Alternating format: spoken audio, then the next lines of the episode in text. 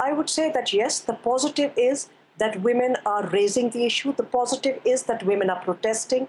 The positive is that women are saying we are seeking justice. They're going to the courts of law. They're complaining at police stations. They're not shying away. They're not uh, feeling that stig- because of stigma and shame, they should be uh, quiet about this. I think that is the positive that we need to put out there. I do not agree that India is the rape capital of the world. I do not agree that rape takes place only in, the, in India. It takes place across the globe. It takes place in every place uh, on this planet. And uh, to a lesser or greater degree, it's discussed. I also think it's not helpful or productive to actually have that kind of international discourse around the issue of rape. Just at the time when we had the December 2012 gang rape in India, the Ohio gang rape took place. And I think the Ohio gang rape was, a, was an equally gruesome and had very, very important issues that needed to be discussed in the US. We did not see that come out. We've now heard that universities in the US have had huge sexual abuse and sexual harassment issues. Let us talk about it in a way we are not trying to make it either an Oriental issue or you know the barbarics who need to be civilized.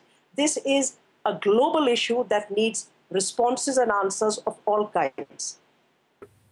Uh, I also think when you keep increasing this idea of negativity and keep driving it into people, it also results in people being a little afraid all the time. And I think that becomes a problem because if you keep telling people it's a problem, it's a problem, people start thinking maybe I should just back off from the problem and just kind of stay in my own little shell and not deal with it. And so keep being afraid. So.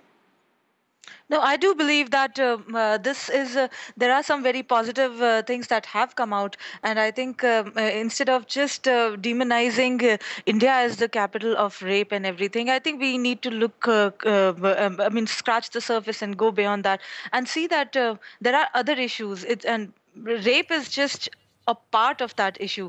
And um, after the December 2012 gang rape, there have been some very good and some very positive uh, things that have happened, not just by the law and order establishments in India, but also in terms of change in mentality of men as well as women in, the, in Delhi and outside Delhi as well.